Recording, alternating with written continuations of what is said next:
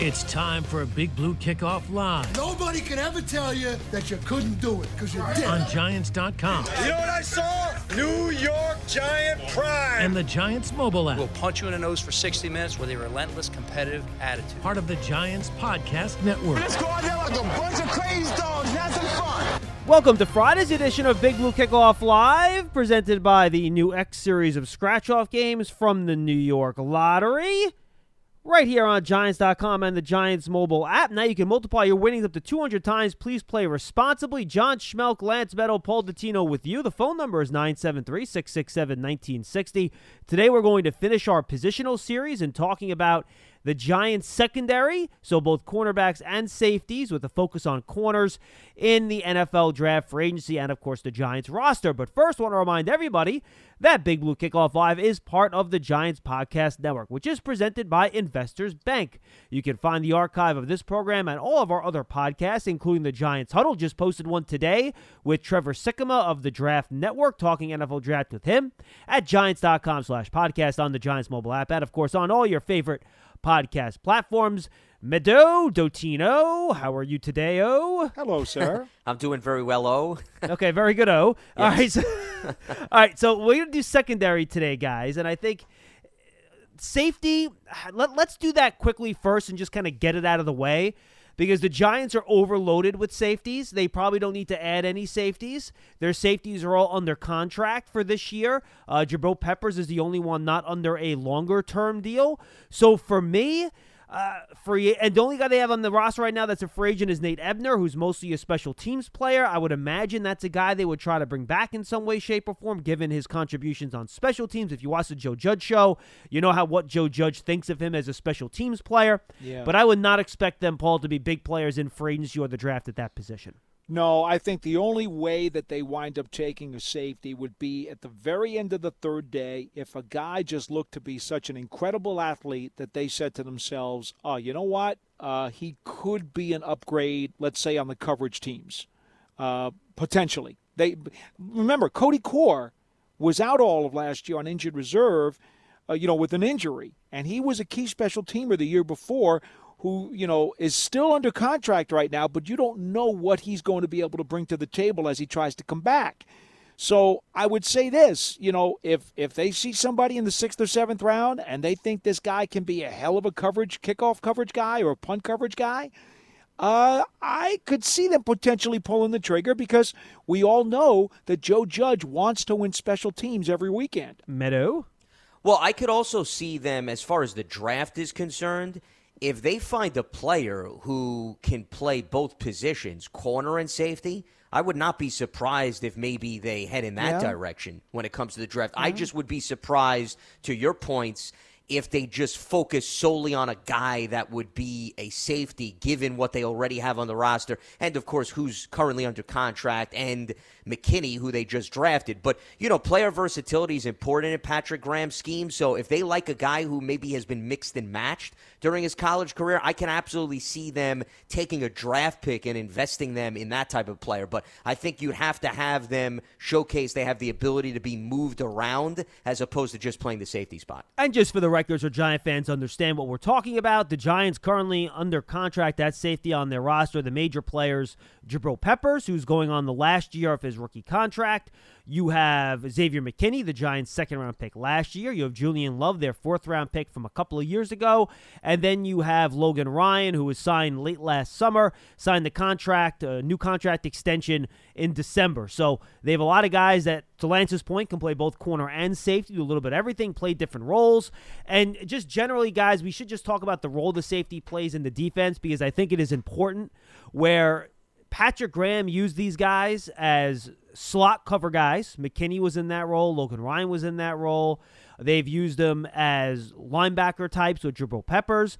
And then, of course, they really had a focus this year of playing two safeties over the top on a lot of plays. We saw Julian Love in that role. We saw Logan Ryan in that role. We saw Xavier McKinney in that role. And even Jabril Peppers on rundowns as well. So it is a very important position on this defense. And the Giants, really, to me, and this was a question, Lance, I think Was it factor fiction last week? I think this was a question. Um, is defensive line still at this point the most, you know, impressive or Yeah. most stock position on the Giants roster? I forget how Dan worded it. And my answer is no. I think it's safety. I th- I was that impressed with the group the Giants have at that position. So it is an important spot on the roster, the way they use it, and they certainly have a lot of guys that can do a lot of different things, which allows Patrick Graham to do the type of disguising that they do. And I agreed with your assessment. I wrote the same exact thing because you're taking into consideration, of course, that Leonard Williams and Dalvin Tomlinson are scheduled free agents. So when you don't know what their status is going to be, it's hard to put anything, in my opinion, ahead of the safety position because you know you're going to have those three guys. Now, we don't know whether or not they're going to play all 16 games, but you have a good feel. You know what you're dealing with at that position. Now, you could always argue, hey, the more the merrier in the NFL, right? Because of the injury bug. But once again, I think versatility is far more of a necessity based on how the safety position is utilized than just saying, hey, the Giants need another safety. Now, granted, guys, if there's a veteran out there who you don't have to break open the piggy bank for, who may have had some ties to New England, I don't think that would be a bad move, but that would be the only move that I could see you adding just a pure safety. Somebody that may have had prior ties to Joe Judge and Patrick Graham's defensive scheme, has some familiarity there, and you know wants to maybe be a mentor type of a role maybe similar to a Nate Ebner veteran type of guy. If they wind up losing Ebner and it's somebody that could be a veteran safety who could play some defensive snaps, can get on special teams, you know, that would be to me somebody that would have value being added. Outside of that, I just don't really think they need to take a resource financially and plug it in with a safety, just a pure safety. All right, you want to move the cornerbacks, Paul, or you want to add to that at all? No, there's there's, there's really nothing else to say. I mean, uh, we we pretty much know where the Giants stand on this. I'm with you. All right, let's look at cornerback. Obviously, maybe the best player on the Giants team last year was James Bradberry, right up there with the Leonard Williams of the worlds and all those guys. Uh, he was great last year. He was a free agent addition, signed a three-year contract, and he's the, one of their starting cornerbacks. Across from him, it was a rotating cast of characters throughout the entire year. You had different guys slide in there. You had the Isaac Yiadoms of the world. Uh, Julian Love went there towards the end of the season. So they don't really have a set second cornerback there, which I think is going to be somebody new they add this offseason. In the slot, they have their rookie from last year, Darnay Holmes, who I thought did a very solid job at cornerback. Got a little hands. He had some penalties called on him, but he's in that position as well. Otherwise, it's not the deepest position in the world. You know, Madre Harper was mostly a special teamer, but he's a guy that played some cornerback. And here's the interesting thing, guys. And I was just looking at the Giants roster to prepare for the show, and I don't know when this was changed, if this is just back from when he was drafted, so I don't want to take a lot out of this. But Julian Love's actually listed as a cornerback on the Giants roster, and I guess that's a good place to start. He hmm. played outside cornerback to end the year. To me, if you're playing him in a off scheme, in a heavy zone scheme, or even an off man where he's going to have some help over the top, I think he can play a little outside cornerback. That's what he did at Notre Dame. But if he's gonna, if you're gonna play a lot of press and man to man, that's probably not a spot where he's gonna really, in my opinion, succeed. So, Paul, we'll start with you with this one. How do you view Love? Is he a real player here as a potential outside corner to start next year, or was that simply, oh man, we need somebody for this spot? Where, where, and when are we going to put him in um, in terms of position wise in 2021? Well, understand this. When he was drafted, the plan was for him to succeed Antoine Bethea as the Giants' starting free safety after basically redshirting his first year. That was the plan for him. So it does tell me that initially they thought he would be a better fit in the middle of the field. Now, subsequent to that, did he show them some things, especially at the end of last season against the Cowboys in the regular season finale, that makes them believe otherwise? Perhaps he did. I don't think any of us can answer that honestly right now because we just don't know. It was a small sample size at the end of last year where he showed he could be capable, under certain conditions, of manning the position. Is that something you want to go through for a full 16 or 17 game schedule? The truth is, I don't know the answer to that. And I don't think the coaches even know the answer to that, nor does Dave Gettleman, I would bet. I think it's a situation where when the Giants get to training camp, if they don't have any additional resources at corner, he will be given every opportunity to try to win the job. if they do bring in additional resources, he will be given the opportunity to compete. And if he can outshine the other people, well, then guess what? He gets the job anyway, and it's a win win for everyone. I think the benefit here is you have a player that is still on a rookie contract who knows the system and gained some experience this past year. So, to Paul's point, you're not hurting yourself by having him in the mix. But what I will say is, and this is what Paul alluded to, if there's any position, guys, on the defensive side of the ball entering training camp, I would say the more the merrier principle applies to corner, Yeah. probably more so than any other spot. Totally what I agree. mean by that is, I think the Giants need to have the philosophy of whoever is playing outside across from James Bradberry, let's have a competition, okay? And let's have these guys compete on a daily basis through the Zoom sessions to the final day of training camp. And then at the very end of that process, we at least know we exhausted all of our resources to find the best consistent option opposite Bradberry. That's not to say that there's not potential on the roster, but I don't think anybody has solidified the job, including Love, regardless of what he showed at the latter part of the season. That I would welcome, if I'm the Giants coaching staff, I'd welcome guys through the draft, I'd welcome veterans through free agency, and let the best man win. More so than any other position that I would point to on the defensive side of the ball. Lance, that is a perfect transition here as we head to see what cornerbacks are available in free agency in the draft. But first, just want to point out two other players I should mention. Jarren Williams is re signed by the Giants. He is on their reserve future list at cornerback. So that's just somebody to take note of as we move forward here. Montre Hartage, also somebody that is on a reserve future contract. Again, not sure if they see him as a corner or a safety. He's one of those hybrid guys that Lance was referring to earlier. Quincy Wilson, another guy that is on a reserve future contract. And then Ryan Lewis, who played significant time at cornerback last year, opposite of Bradberry. He is end of the year on injured reserve. So those are other guys that could be in the mix. But to Lance's point, free agency could be an area where, or the draft, be areas the Giants look to add some people. But first, I want to remind Giant fans that limited Giant season tickets are on sale now for the 2021 season. In addition to ticket savings, membership benefits include access to exclusive events, experiences, pre-sales, and more. You can lock in your seat starting at just $100. Call 888-NYG-1925 or visit giants.com slash tickets for more information. All right, guys, you look at this free agency list, and boy, this, Paul, for me, is one of the scarcest free agency classes at the cornerback position that I've seen in a long time. I'll just throw some names out there for you, then you can take it wherever you want.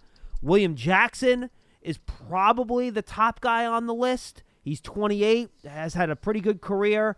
He's a free agent. Richard Sherman, we know how good he is, but he's going to be 33 next year, coming off a season where he dealt with some injuries. Then you have guys like Desmond King, who's more of a slot guy. You know, Mike Hilton, he's fine, but nothing special. Shaquille Griffin, he's been okay in Seattle as a, as a starter there. Troy Hill, Chidobe Awuzie. The Giants play the Cowboys all the time. Do you think their cornerbacks are great? Brian Poole, he's more of a slot guy. Quinton Dunbar, again, eh, okay. You know, Xavier Rhodes is a guy that had a nice year last year, but he's over 30. Do you count on him still building on that um, bounce back year? Ronald Darby, we've seen, seen him in the NFC East a ton. We know what his issues are. Jason Verrett, he's had a lot of injury issues. Patrick Peterson, 31, not the player he used to be. Uh, Robey-Coleman, again, more of a uh, slot guy. So it's not a very, very deep cornerback class here, Paul, where there are a bunch of guys where you can sign them and plug them in and say, all right, here's your job, you go and take it. Well, to be frank with you, John, you know what the, the, the rule of thumb is for any general manager. You don't sign a player from the outside unless you believe he's got a legitimate chance to make your team and be better than one of the 53 guys you have. Are you absolutely positive that for the money that some of these veterans are going to want to command, and some of them will get minimum, others will get more than that, are they significantly better than the guys the Giants have to compete at corner right now? I'm not I'm not sh- so sure they are. I'm not sure about it either. I'm so not sure for about that it. reason, I'm not active. I'm sitting back and I'm not I'm not dealing with this position. Uh, I, I just I don't see throwing money at a veteran corner right now as being a very productive thing to do. Now, at the same time, over the next couple of months, there could be some cap cuts that may wind up being very interesting. But that's for another day, not for this afternoon. Well, I think the money has to be right to your point, Paul. I don't think you should spend the money for the sake of spending the money, but I would argue that I do think there is an opportunity for a veteran corner to come in and compete and ultimately win the job outside of James Bradberry. Yeah, that's fair. That's fair. so, fair. you know, I mean, if they feel as if, even if it's a one year guy and you want to bring him in to stabilize that side of the ball, help mentor some of the young guys, I would say that's worth spending a little money. I think what's interesting, John, about some of the names you threw out in the free agent market, and I have had this approach with all of these previews that we've been going through. I'm not looking at the guys that I know are going to command the big money because I just don't think the Giants have the luxury of being in that game. I'm looking for some of the bargain deals or maybe some of the players coming off the rookie contract. But the problem is, like anything else, you know, we can look at salaries and a few of the guys, John, you mentioned they're coming off of rookie contracts, but you figure they gain some interest. They're not looking to make – $800,000, okay? They're looking to bump that up a little bit. So, you know, if the Giants wanted to spend 2 million on a corner, you know, I don't know what you guys think. Could they afford to do that? I don't think that's crazy if they brought in somebody on a 1-year deal for 2 million. I think that's something that they could welcome, or Sure. maybe a little bit less than that. Right, but but to my point, it's not somebody that you're. It's not like a move you made with Bradberry last year when you're like, all right, No, here's our starting cornerback. Yeah, Go ahead and roll. You know what, Lance? I think you're better off if you're going to delegate, let's say, two million bucks to a veteran corner. You're better off waiting to see who gets cut on the back end of the pool than what's sitting out there right now. Well, we'll probably know before free agency starts, right? I mean, I assume anybody that's going to get cut is is probably going to get cut before free agency begins. You know what I mean? Because teams need to get under the cap. So if you're going to make moves, you're going to make the moves early. Yeah, but then if they need to clear out some moves because they're going to sign somebody and they say, "Oh, we got to find an extra 3 million or 4 million here because we're signing this big time ticket." All of a sudden some other guy gets cut a couple of weeks later. Right, but that would still be at the very beginning of the free agency process if they're signing a big ticket Well, item. Again, that's later rather than today. Right, My okay. point is today's checklist does not excite me. Right, no, I understand. I, I, when you said later, Paul, I thought you meant like June or July or something Oh, like that. don't- yeah, I Right. don't think anyone's going to come free at that point. It's going to be very difficult to do. And and if worst comes to worst, and they feel like they haven't found the appropriate upgrade, and they wind up picking at the waiver wire at the very end. Look, remember when they got Leon Hall? Yeah, f- right at the end of training camp. It, it- Very you know, late. it it Yeah. can happen.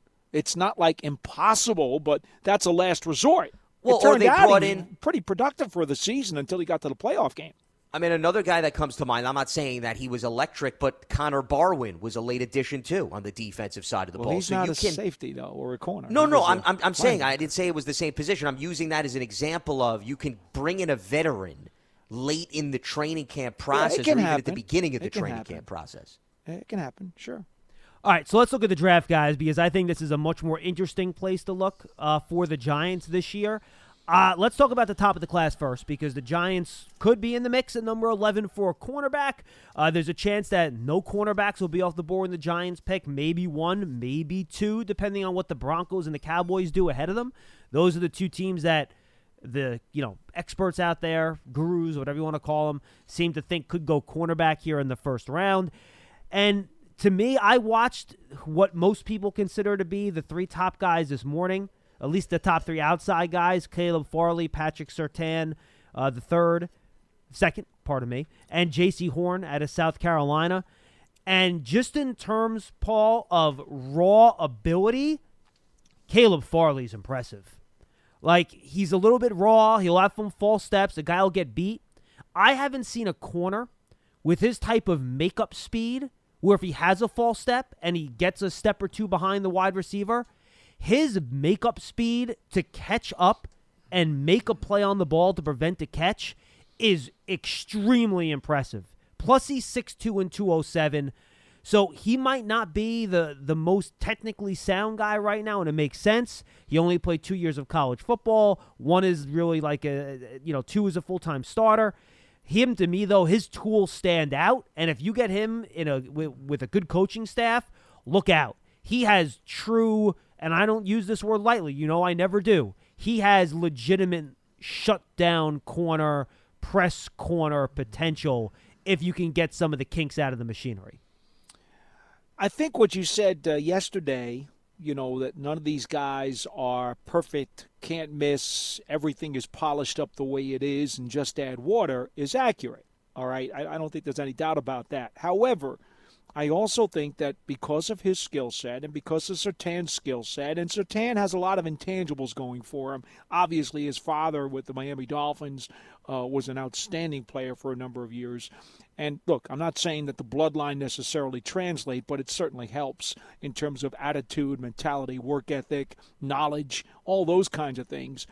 I, I, I still think that from what I've seen, more people seem to be a little bit more I don't know if they think that Surtain is more pro ready or they just think the intangibles weigh heavier on their, their scale than than Farley, but certainly uh, I have seen more and more people think that Farley could be the number one corner taken. No, Paul, so, you're right. By the way, Surtain, much more technically sound, knows what he's doing. Not surprised. Nick Saban, Alabama, right? All that stuff. His yeah. dad, all that things. None of that's surprising.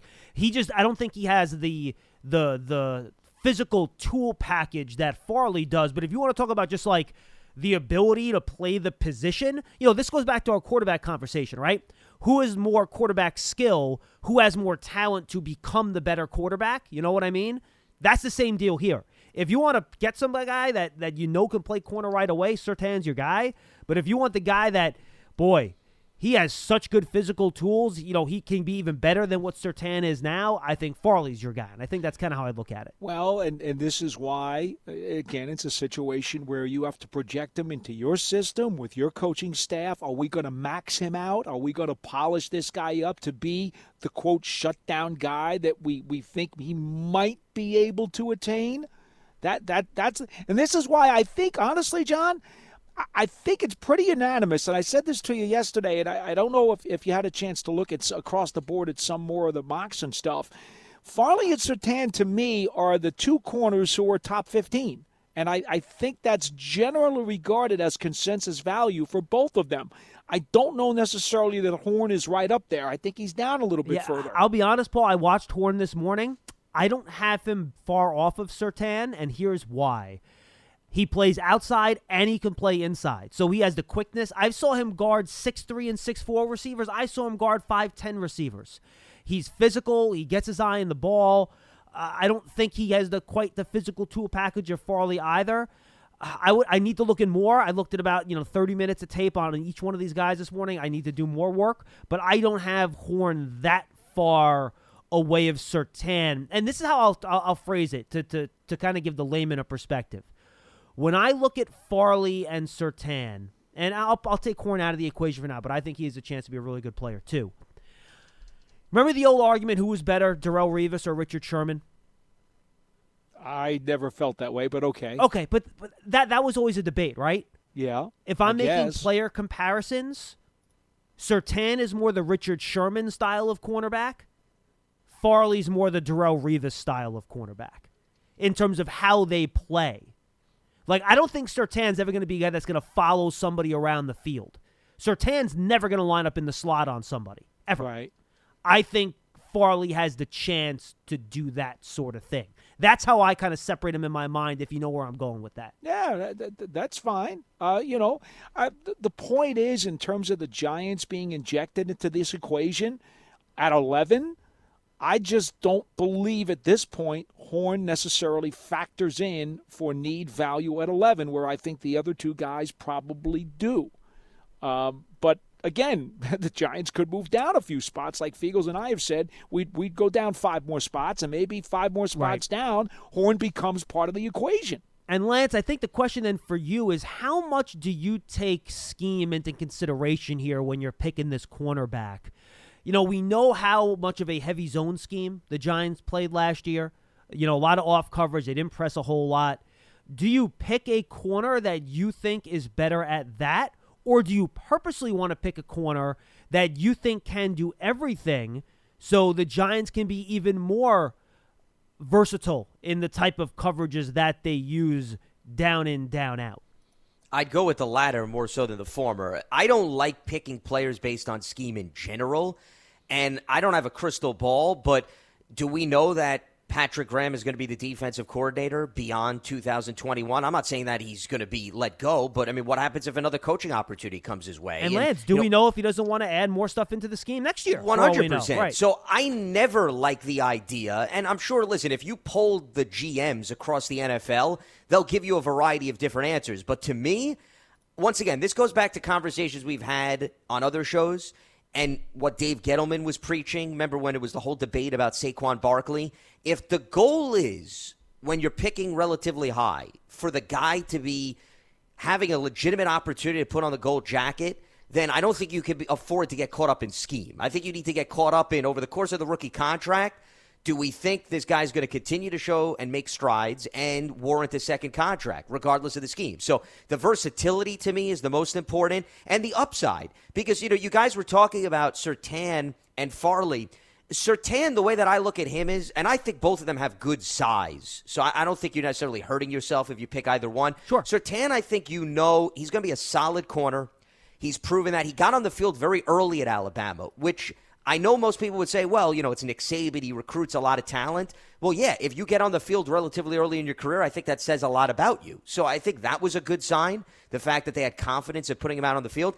But I don't know whether the electricity for Surtain long term is is what Farley can reach. And I think that's what you were alluding to, John. I think maybe you can trigger some elements of Farley's game that he hasn't scratched the surface of yet. Whereas Surtain, I think maybe you have a better idea of what truly he could do on the next level. So maybe that's why Farley's got a little bit more upside and intrigue if you were to make a comparison between the two. But once again, schemes are relevant to me. I'm picking who I think has the best overall talent and who I think overall over the course of a rookie contract is going to give me the most. I'm not going to get caught up in whether or not my defensive coordinator is going to be here two to three years down the road. I'm with you. I think that's the way you approach it. 100% agree. Just FYI, guys, in terms of depth, from what I can tell, it does not seem to be the deepest cornerback class. If you look at Dane Brugler's, I'll just give two examples. If you look at Dane Brugler's top 100 list, he only has six cornerbacks in his top 50, and two of those guys are slot players. They're not outside players. So that's not a very deep class. You look at PFF, you look at the way they have their cornerback board set up. They only have, let's see, one, two, three, four in their top 50, but then they have a button three guys between 50 and 60. So it's not the deepest class. So I think the Giants, if they don't pick that cornerback in the first round, that could get a little dicey trying to get a starter in round two. Hence, why I've been saying now for the last week as we've gone through these things that if the impact player on offense is not there, you have to think about taking yeah. one of those top shelf cornerbacks. I'm not saying it will be the pick, but it's got to be part of the consideration, assuming that the Giants do believe their grade merits it. Yep, I think that's fair. Lance? Well, I think the other corners that you know you brought up, and, and, I'm looking at some of the mock drafts and just the projections. There's a number of guys that are projected, which is kind of weird to go between the first and the third round, which to me is so generic because that could mean, I mean, just about anything. You know, for example, okay, after the guys that you named, you have Tyson Campbell out of Georgia. Yep. Okay, another guy with good size. He's six two. They're saying he could go anywhere from round one to round two. Aaron Robinson, who we saw at the Senior Bowl, okay, out of Central Florida, another guy projected to go one to two. a little bit smaller, he's five eleven, so you know you're losing the size compared to the other guys. And then Greg Newsome out of Northwestern, okay, you get the size back a little bit more, six one. He's projected to go anywhere from rounds one through three. So those to me, those are like the next three guys. But I think there's limitations with all of those players compared to the other three that we discussed. Yeah, so I think it's something to keep an eye on here as you take a look at the cornerback position. But it's certainly one of the top three or four positions of need. And I think the way reason we say that, we just saw how there was a kind of revolving door of players across from James Bradberry. And I think when that happens, I think it's a signal that the team hadn't found somebody at that spot. So I would imagine the Giants would try to find a more reliable player that they could depend on there across from Bradberry. Hey, Giant fans, don't miss out on your chance to experience a premier hospitality experience watching Giant games and world class concerts in 2021 as a Giant Suite partner. Limited full season locations are available or place a deposit for individual games. Call 888 NYG 1925 or visit giants.com slash suites for more information. Don't forget, Big Blue Kickoff Live is brought to you by the new X series of scratch offs from the New York Lottery. Now you can multiply your winnings up to 200 times. Please play responsibly. All right, let's go to the phones at 973 667 1960. Jason is in New Haven. He joins us first on Big Blue Kickoff Live. Hey, Jason. Hi, fellas. How you doing? What's up, man? I'm good. Um, I just had uh, four points, and I'll try to make them as quick as possible. Um, the first part I wanted to make, um, I don't know how true the stories are. Of course, we're not in those meetings.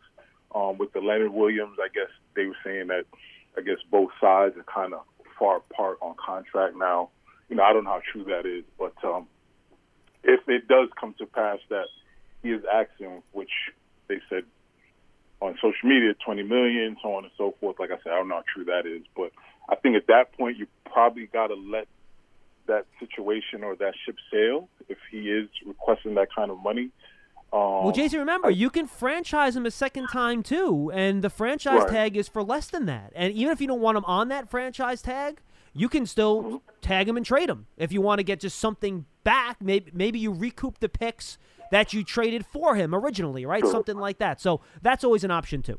The point is they're not going to let him walk away for nothing. Bingo. Yeah. Well, and the other point is when you read those reports, whether there's validity behind them or not, Jason, you have to understand if you give somebody the tag by March 9th, you have until July 15th to work out a long-term deal, which is not right around the corner. So even if they don't appear to be close now, you still have a few months here, and we've seen deadlines make deals in the National Football League. We've seen a lot of deals get right. done right at the last hour, and there's a reason because now both sides show a little bit more urgency. And we should point out that we are not we are not we are not saying those reports are correct or wrong or anything like right. that. We're just re- replying obviously to what Jason said. Jason, what's your right, second? Right, yeah, I, I understand. You know, those could be you know from either side, you know, saying those kind of things. And I wanted to talk about that because I think we do have some depth. I think B.J. Hill is a pretty good player. I know we had that future reserves uh, guy we signed from Kansas City. I think his name is Breeland or something like that. And then we also have who I think never really got any time last year, who I actually liked was RJ McIntosh. Now I'm not saying they're Leonard Williams, but I think we do have some depth there. So there ain't no 11 and a half sacks laying around though, Jay. no, no, I know.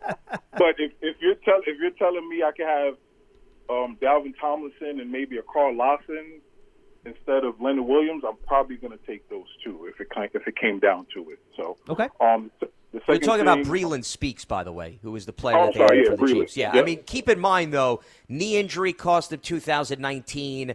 Then he missed time with his suspension. So you know there are still some question marks in terms of right. his productivity. Okay. Secondly, and I'll make it quick. Um, uh, the offensive line, um, I kind of I was reading that um, they're saying that Nate Solder may be um, thinking about playing this year. Um, I think if that is the case, I don't wouldn't be so quick to. I know some fans are quick to cut him. Um, is he an all-pro tackle? No, but I do think we still need depth amongst the offensive line. And I don't know if cutting him right now, you know, we would see, you know, would he be willing to accept a renegotiation on his contract. But I think right now he probably would be our best right tackle um, if he were to play. Um, so I don't know what you guys think about that. And to me, Pitts and um, Smith are the two best playmakers in the draft. I think if those two players are kind of off the board, and maybe Michael Parsons off the board, I'm kind of circling. I know a few weeks, a week ago, I talked about Sewell I don't think we're going to pick him that high. I would, but I don't think the Giants will. I'm kind of circling now to um, Slater, the tackle from Northwestern. I think if he's there, I'm kind of getting like a David Diehl vibe from him. And I'm not saying David Diehl was all pro, but he was really instrumental in those Super Bowl runs we had, where he could play pretty much every um, position except for center. I'm kind of getting that feel from Slater. Yeah, that's fair. Um, I think I think if you pick him, you probably put him at either guard position and at that point, hey, if you want to cut uh, Zeitler or if you want to kind of move on from Hernandez, I think you plug and play him there. He's probably your guard for 10 years. Well, Jason, I think the beauty of Slater, though, right, is that you have all these young guys that are competing for offensive line spots, right? And yep. maybe maybe all of them end up being good enough to start. Maybe none of them. Maybe one of them. then you have a guy where, all right, this is the spot where we need him. This is where we can play him. That's why a guy like that is so valuable. Right now, if Sewell's there. I'm probably. I think you know. I think Gettleman probably run a, a three eight to the podium if Sewell was there. um, and I probably would too. Um, and then two more things. Another corner I think guys should look at, or fans. I watched a little bit of tape on him. Not that I'm an aficionado, but um, Michael Davis from the Chargers. Um, I'm not saying he's an All Pro or anything. Um, I think he would be a better option. Um, I think he had like three or four interceptions last year with the Chargers. He's been kind of unheralded. Um, nobody really talks about him, but I think he would actually make a good corner. Last point, Lorenzo Carter. I'm a big fan of his. I know he hasn't really broke out like a lot of fans thought he would coming out of Georgia, and I'm pretty sure in the organization. Um, I know last year when I saw him before he got hurt, I thought he was playing really good. Um, I know yesterday I heard you guys talk about him not really being a, a natural pass rusher. He may not be in terms of like a Von Miller type, but I think he sets up offensive tackles really well. He hits them with a lot of stutter steps and inside spin moves. So I think he is getting better. So um, I'm a big fan of his. Hopefully, he comes out on a tear this year. I know he's coming from the Achilles injury, so that's kind of touch and go. But uh, I wanted to see what you guys thought about those points, and I'll take it off the air. Thank you, Jason. Paul, do you want to talk about his, his last two points on, on the defense and free agency? Well, I, I would just say uh, Michael Davis, I, I, think he's been pretty productive over the course of, of, the last couple of years with the Chargers. And quite honestly, I was just looking up his salary. He, he made over 3 million this past season and played 92% of the snaps. So, A, I don't know what the Chargers' willingness is to allow him to walk. And B, if he does, I would expect that he's not one of those guys you're going to get in the bargain basement bin. So he, it would probably rule him out for me because I just don't see him fitting the requirements that I would need to fit if I was going to bring in a veteran corner at some point. Well, plus he was an undrafted free agent, so here's another example of a player looking to cash in after signing a one year deal last year. Now, all of a sudden, he proved his worth. He wants to now be rewarded accordingly. I would agree with you there, Paul. I think the other thing, though, that you have to take into consideration, and this does not necessarily mean that he's not returning to the Chargers, but they did change coaching staffs. So it depends on what Brandon Staley, now their new head coach, who comes over from the Rams, what he and his new staff think of him. Remember, you know, you could have one coaching staff enamored by a guy, and then yeah. another coaching staff comes in and they have a different perspective. So, you know, that's another wild card I think that you need to note with respect to his outlook there. Now, just to point out, he mentioned the Nate Solder thing. We have no idea what Nate Solder's thinking. We have no idea what the team is thinking. So we're certainly not going to speculate on that. But just in terms of – and I don't even give out numbers, but just in terms of his contract, there's only so much you can do because whenever you have prorated signing bonus, that can't be touched in any sort of restructure or renegotiation. Same thing for um, restructure bonuses that get sent down the line on the contract. So some of that is just money that's there and you can't move it. Can you make a renegotiation on base salary? Sure, you could do something like that. But that's something that obviously has to be negotiated between Nate and the team to, uh, to figure something like that out if they want to go down that path. Well, I, I will say, John, and I've been on the record on multiple shows, I agree with the sentiments of the last caller that there is value in having Nate Solder on the roster next season. There's a need as it stands right now, especially with Cam Fleming being a free agent, Matt Peart, a young player who I don't think at this point we can give a fair estimation of what he can be down the road. I think you want to see more. So, you know, if they can make the money work and there's an interest for both sides to stay together, I would argue, yes, there is a value and he warrants a roster spot. Whether or not it plays out that way remains to be seen. I'm not necessarily factoring in the mathematical equation, but if you were to ask me my opinion, Nate Solder has an opportunity and a role here that if he could be fully healthy, he can stay durable, that there's a reason to have a veteran offensive lineman who you could put at right tackle right now. Nine Boy. seven. Oh, go ahead, Paul. Sorry. No, I, Lance, you, you you said a mouthful. This is a guy who has fought through I don't even want to go through the wallpaper list of, of injuries and sure. bumps and bruises and everything that he has done. And a great to, guy, great teammate, by the to, way. Yeah, too. to be a pro and to be a great teammate and to be a guy who the coaching staff could count on that, you know what, I will be there on Sunday. You can, you know it, book it. I will be there. I'll give you whatever I have and then some. But the truth of the matter is, he's got a lot of mileage on his tires. He's had a litany of injuries that he has played through. He is over 30 years old. Lance, uh, for me, I just don't know what he can give them right now, or if I if I can say that reliability that he has shown throughout his what 10 year career. I, I just don't know if he's going to be able to continue to show that because at some point the body starts telling you that's enough and it starts to break down and it starts to bark back. And just FYI, he will turn 33 I believe, next month well, or in April, I should say. There, there you go, J- John. Uh, that's got to be part of my consideration. No question. And, well, then, I will those say are all, this. those are all the things that both the team and Nate will have to try. And to by the way, out. remember, yeah, you can say he's been off for a year, so maybe he hasn't taken a beating, and maybe he's had a chance to heal up. But at the same time, you know, he probably, even if he stayed fit, he's not in football shape. He hasn't been hit. He hasn't been whacked. And you know, older players when they take some time off and then they come back, it is much more difficult for them to be able to sustain that when they come back off inactivity. That's just a, that's just a fact. That's not something I'm making up. You, we've seen that time and time again. It's a lot easier for a younger guy to be out for a year, whether it was a holdout or an injury situation, than it is for an older guy to do it.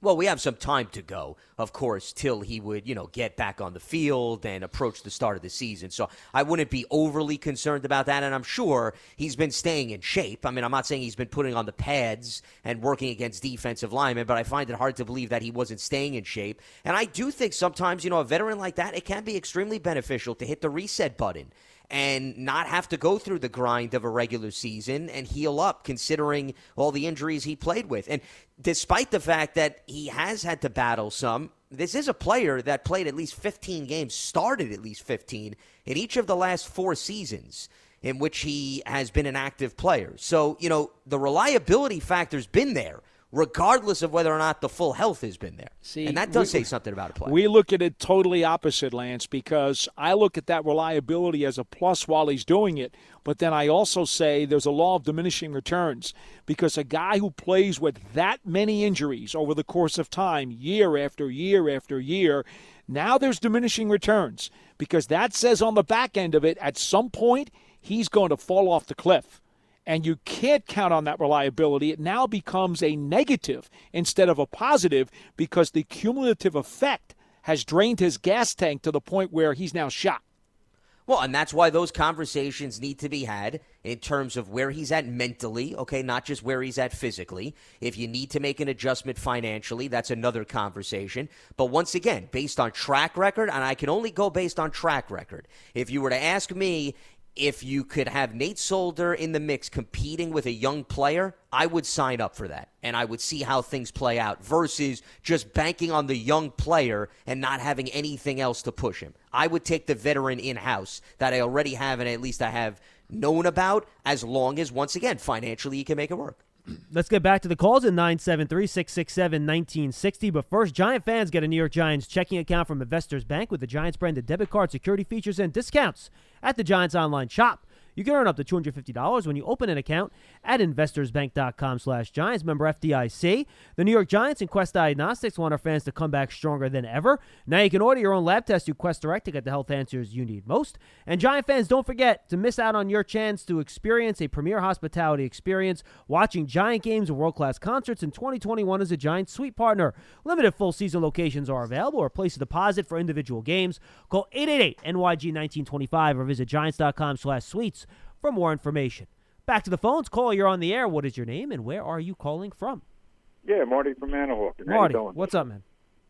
Hey, uh, I'm just curious. I heard you going down the list of the uh, corners that we had, and uh, uh, I was trying to figure out if we lost that uh, Sam Beal uh, beyond the, uh, you know, the COVID opt. No, you know what, He, uh, Marty, you make a really good point. Uh, I was looking at the roster page on the Giants site, and I guess all the way at the bottom is the reserve opt-out list from last year, and that's where Beal was listed. Why I did not read his name because he was not on the list I was looking at. But you're right, Sam Beal, who was the supplemental third round pick. Boy, what was that, Paul? 2018 now? Yes, three years ago. Yeah. And 20 I, I don't know if he's coming back or not. I haven't heard whether or not his opt out has been uh, relinquished. Yeah, I don't know either. So you're right, though, Marty. I did omit his name. That's my fault. He is there, and the Giants obviously still like his physical tools. Uh, but who knows where he is after three years in the league where he's really been injured more than he's been healthy. Yeah, that's that's the knock on him, the injuries. Uh, one quick thing, I was just fooling around this morning with the uh, the simulator, and uh, it's it's pretty funny. We're talking about corners, and I ended up getting two corners in the sixth round. The the one kid that was from uh, Central Florida, uh, I forget what his name is, Mc, McTay or something. And uh, the other guy was uh, one of those. Uh, he was from uh, a corner from Minnesota, University of Minnesota. Okay. So it's. Uh, I mean, they're out there. They, you know. Yeah, but Marty, sixth round cornerbacks, good luck. Yeah. That's all I'll say, man. Good Far luck. from a guarantee. Yeah, no guarantee is right, but uh, it would be it would be good to at least get some depth if possible. So, No, absolutely. All right, guys. Have a Thank good you, Marty. Day. You too, bud. Appreciate it. And good point. And and we just don't know what what the future is for Bill here. You know, it's one of those out of sight, out of mind things, which is why, which is my fault. I should have remembered him. I just didn't. Um, he is in the mix too, but Well, no, we, we don't know that, John. We we know he opted well, out. he Has could potentially be Yes. in the mix. Well, Yeah, his rights go back to the Giants, Paul. Though Right. it's not crazy to say that Well, until his they rights are officially back. on the yes. record. No, his rights are back, but I haven't Yeah. heard a word or a peep out of him that says he wants to come back to play. Okay, but I don't think any player that opted out last year, at least I don't know of the league even taking a tally that they publicly have to make a statement, hey, I want to come back and play. I think we're still far from that point. If anything, those are individual conversations that players are having with coaches and their staffs. But it, the NFL rulebook made it very clear that anyone that opted out has a frozen contract. And what that means is you just then start the clock up once we get past the 2020 season. So if you had two years left on your contract, you still have two years left on your contract. It just goes over one year. You skip over 2020. So for Beal, remember, we're talking about a third round pick because he was a supplemental pick. Based on the math, the 18, 19, 20, there's still one year left on his contract. No, so two actually, right? Doesn't he have a four year contract? So he'd have two years left on his deal, right? 18, Oh, 19, that's right, and because he then didn't play 21, 2020. 22. You're right. Mhm. I, I included 20. You're 100% right. It'd be two years because that would be a four year contract because he only used up two, 18 and 19. So, as the way I'm figuring it out, you still have 21 and 22 as potential to utilize Yeah, I don't. roster. Yeah, to Lance's point, Paul, I don't think guys have to come out and say, "All right, I'm opting back in." I think the assumption is the guys are based simply based on the CBA are opted in unless they come up with some type of mechanism where guys can opt out again. You know what I mean? Or unless Well, the team, of course, releases a player, Right, John, of or, course. or cuts I- them or something to I. I think, to, fr- from my perspective, the reason I'm a tad uncomfortable talking about him being a possible solution is because I truly have no idea why he opted out. Well, of if course. there was a if there was a reason that would prevent him from coming back, because no one has told me a word about his status. And the truth of the matter is, all of these guys who have contracts, guess what? They better have an idea of what's going on by the time the calendar year opens up in a couple of weeks, because that's when the salary cap has to be set. So I'm sorry, but that does have to be kind of rectified, or at least there has to be a situation or an option given to those guys and those teams as to what they've got to do with those guys sooner rather than later. Yeah, well, I mean, you obviously want an idea, Paul. I don't disagree with any of that. But once again, I'm sure the Giants have been in communication with him and his reps, and they're getting Yeah, but we point. don't know that. That's Well, my but- but- point. No, I but, don't, no, I'm but- not no, comfortable guys, talking about a guy. No, no, all, all guys. This, this is all that really This is matters here. This is all that matters. Okay. He- he's under rights. He- Has a they- have his has rights. a contract. Correct. Yes. That is That current is with correct. the New York Giants. That is correct. Well, but, That's but all that matters. And, and here's the other thing I wanted to add: we're not at the 53 man roster yet, Paul. Too. So you know the fact Guys, that everybody- guys, I'm uncomfortable talking about a guy being a potential solution where I don't know what his status there is. a- But we're not even talking it's about a, it it's a personal solution. preference. That's We're- all. I'm, at least I'm looking at it, John. I didn't mean to cut you off, No, but I'm looking at it as you have a 90 man roster. There is open competition for the cornerback spot opposite James Bradberry. If I drafted a guy in the third round in 2018, which is not 17 years ago, what's the harm in having him come back in the mix and compete for a roster spot? There's period? none. I would. that's I my would, view. I, would- I would. it. o- I would Okay. offer him an Uber ride to the facility if he wants to come there back and go. compete. I don't have a problem with that. So then we're all on the same page. I just want to know if he's coming back. Well, I can't tell you that, but that's my well, view. that's my point. 973 667 1960. Let's go back to the phones. Caller, you're on the air. What are you calling from? I'll never, I'll never get that five minutes of my life back. Caller, what's going Well, on? we all won't get that five minutes back, so you're not alone. Caller, what's up? Excuse me, John. It's uh, Jimmy from Rose Hill again. Hey, I'm Jimmy. about to throw. You got to throw a yellow flag on these two guys. I mean, this is getting Yellow flag. You know what I need? I, I, think, I think I need a tranquilizer dart. I can just send them to both ways. Listen, I know you guys are up against it. So, um, and I did speak to you yesterday. So, just a couple of quick things. Uh, Renzo Carter, he's come up a lot the last couple of days, and um, I agree with with what Paul has talked about, what the previous caller talked about. You know, if the, if the to have more good players on field, I think he's a good football player. And you know, so what if he if you put him over a tight end? Banks made. I'm not suggesting he's called Banks, but you know, Banks had a made a career out of that. Never had quite a few sacks. Granted, he had this other guy named Taylor on the other side, but in terms of physical stature and what he brings, I it's a big year for the kid this year. But I think if he stays healthy, and if he just turns out to be a good, solid linebacker that sets the edge, that shows he could maybe you know trail a tight end out into the flat, he did show some of that ability early in his career. I'm looking for big things from Carter. Um, I just hope that Lorenzo Carter publicly declares when he's fully healthy to return to the field and makes that known. You know, we, we just want to make sure that his status is well known, at least Just when he's move comfortable of stepping Oh back on the field. That's all. Yes. okay. Uh, You go ahead, two Jimmy. I didn't mean to two interrupt. I just wanted to get that out there. So two other uh, two other points, and I'll get off the phone and let you guys talk about it. Yeah. So let's see. So we're having all these hypothetical drafts here on February, whatever the date is. If the Giants are up and it's Parsons or cornerback or Slater, and that's That you know who knows that could be an happen. option. That that's a fair question. All right, so that would so my question for the three of you is where would you go? And then finally, um, I haven't heard anything about this. Maybe Lance, you could speak to this. Um, our season, my season ticket renewal, taught had some adjustment in it to account for the possibility of a ninth home game. So I haven't heard much conversation about that. Can you guys can you guys speak to speak yeah, to Jim, that? I can speak And, to uh, that. They they have not fully gotten all the details together as to whether or not there will be a 17th game or not in the regular season. The anticipation is that there will be. If that 17th game is approved and finalized and put in concrete, they've got to then decide is it going to alternate home and away for the 17th game based on years, or is it going to be a neutral site game? There's another thing they've also got to figure out. When you get your season tickets, you you get what right now has been a 10 game package, two uh, Right. two preseason games and eight regular season games. The other thing they don't know is how many preseason games will there be, and if so, how many home preseason games will there be? So there are too many variables for them to actually lock down the amount of games that you have to pay for. So they're giving you kind of a gray area there, saying there's a possibility of this, so that you have an idea of what you have to financially plan for without committing 100% to the dollar how much you're going to owe. Well, can I just can I stick on that subject for a second, Sure. Paul, if you don't mind?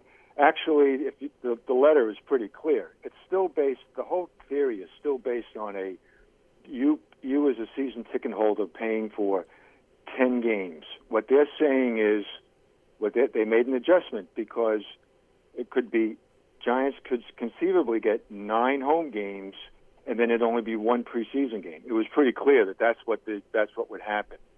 So Well, my dad they- has seasons, and I did see the letter, and and unfortunately, you know, as I told him, we don't know. We really don't know how many preseason games there will be, or how many home preseason games there will be. So I, I, I you're right. I did see it. I read it, and I told him the same thing I'm telling you. Is that is, at the moment, there's there's still flexibility in there. So, so one final question on this topic then. So, will this all be? So, is there another but there's no other contract for the league and the players to negotiate, is there? Or or is there, or Well, they negotiated a new CBA before the pandemic hit, if you recall, the new 10 year CBA. But there Right. was a side note to that where they said they would leave open the negotiations for a potential 17th game as part of when they extended the playoff picture last year. So what Paul's saying is that was already laid out, but nothing had been finalized. So they already agreed to that within the framework of the CBA that, hey, we haven't solidified it, but we're both open to the idea of future conversations on this subject. You know, the other thing you Well- got to remember, Jim, is this this pandemic thing isn't over yet. And I know we're all hoping that it's going to get better and it's leaning in that direction. But as Mm-hmm. this continues, we already know they've made the entire off season virtual. You know, I mean that uh, there's still much to be determined. Oh no, no, no, Paul. I you know I agree. I, I agree wholeheartedly. There's still so many you know so many unanswered questions. I was just talking specifically about about. I guess this to me was this tangible evidence about this possibility of a of a 17th game. And, and how it impacts your, your season tickets. That and how it impacts the 17th cost game being a home game, an away game, or a neutral site game if they go to the 17 regular season games. That's exactly what that refers to. And just and Jimmy, FYI, and, and and thanks a lot for the call. I appreciate it. That seventeenth game, at least I think the plan would be for that to be against the a team that finishes in the same place as you in the other conference. Yes. And then that division would also then rotate with along with the other AFC division in which you would play all four games The against. speculation right now, John, according to all of the tea leaves, is that the Giants would play the Miami Dolphins Yep. in game number 17. well, not ideal given the Dolphins won like 10 games, 10 games last year. Understood. I Although don't li- Tua, I mean- Tua's going to be quarterback, so young quarterback, I don't know. That's not so bad. I don't understand why they didn't. I mean, I was campaigning for them, and, and I get it. This is a whole other subject, but just real quickly, I don't understand why they didn't just take away those two random games that you get to fill out your schedule against you know teams within the conference that finish the same way, and just play another conference within your you know NFC. And, and make it even that way. Why, why have more Well, I know, mean- out of conference games? I, I don't understand why they chose to go down that road. you would be short one team for one because you only have three additional games and there's four teams in the division and they do want to i think the reason you don't do that lance is that they do want to um, allow some schedule determination based on record the previous season and if you take that away schedules would be determined with no consideration of the previous year's record at all Well, no, and I get that, but but you know that goes back to the whole strength of schedule thing. I know. Considering your roster's bound to change anyway, I don't see why you have to emphasize having the record from the previous year as a way to dictate part of the schedule. Even With if it's that- a small percentage, I still am not in favor of With that. that being said, if you're a team, Lance, and you gave 32 teams a choice, would you rather play the Packers next year or the Lions next year? You know what team all 32 teams are taking? Oh, of course. well, well, they'll they'll campaign for that one hundred percent. No, I mean if you gave them the choice, yeah, you know if they can avoid going up against a top tier team, no well, doubt about right, it. but, Yeah. but but but that's the difference. Right, Washington won the division, so they'd have to play the they have to play the Packers, right? But the Giants they didn't, so they get to play the Lions or Vikings, whichever team is on the the, the, maybe it's the Bears, whatever team is on the Giants schedule for next year. I think it's the Bears actually. But um, so so that's how it works. Anyway, we have one more call. I want to squeeze it in before you say goodbye, folks. Caller, you're on the air. What's your name? Where you calling from?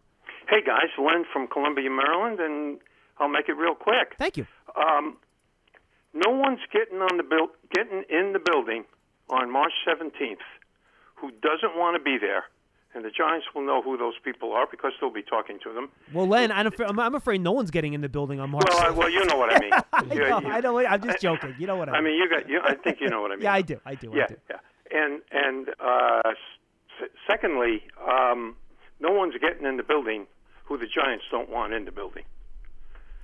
Um, the other thing I want to say, and then I'll let you go for the weekend, is for me in the draft, it's simply best player available at 11. Just go down your list. There's going to be somebody there who can help the Giants. You don't have And any take the guy position. on that list. Len, you don't have any position preference at all. Um, I just want to pick the best player available. I, I mean, I got it. There's going to be somebody there. I mean, I got it down to Uh, you know, twelve. I believe I can pick the first twelve guys. I won't pick. I won't say what teams they're going to, but I think I can pick the twelve guys who are going to be. Okay, well. Len, Len, how about this? Let's say you have, and I'm going to put you on the spot now because I can. If you have three guys with very similar grades, I'm going to give you three positions. I'm not going to make it easy. I'm taking wide Okay. receiver out of the mix for you. Okay. I'll push wide receiver out. If you have three guys with similar grades at corner, linebacker, and offensive line, where are you going? corner. Okay. Corner. Sounds good. Okay. Thanks, Thank guys. you, Len. Have a good weekend. Appreciate you being brief, man. Have a great weekend. We'll talk to you next week. Lance, you were going to say something? No, I was basically bidding him goodbye. Oh, as okay. You did as well. Sorry about that. No, sorry about that. No, no Um, problem. So, by the way, uh, this should go. Uh, we we should before you say goodbye answer Jimmy's first question of his call, which we didn't when he got onto the 17th game. He asked linebacker, corner, offensive line. Putting grades and best player aside, how would you rank? I guess I guess pure need for the Giants along those three spots. Well, John, didn't he lay out specific players? I thought I Oh, heard did he? Parsons and Slater being named. Okay, you know what? You know what? He, Right? mentioned, he mentioned one of the corners, Parsons or Slater, which is why I picked corner or line and linebacker. So, how would you rank the, that kind of group out right now? I'd probably put one of the corners first. I'd put Slater second. I'd put Parsons third. Paul, I'd probably go that way too. I would have Parsons third, and I do I have to make my mind on the cornerback and offensive lineman? Yeah, you asked the question. Hey, You're you know, stuck you now. put the caller on the spot, so now we're going to put you on the spot, all right? put the big boy pants on. well, it depends what happens in free agency, but that's a cop out. Oh, here we go. That's a cop out. the laundry list of I'm outs. thinking. Give me a second. If you made me answer right now, if you made me answer right now, I would probably, I would probably pick the generic cornerback if they have the same grade. But if if I find Slater's a better player than one of the corners, I'd be okay picking him. So And I, by the I- way, I would John- say corner's the bigger need right now.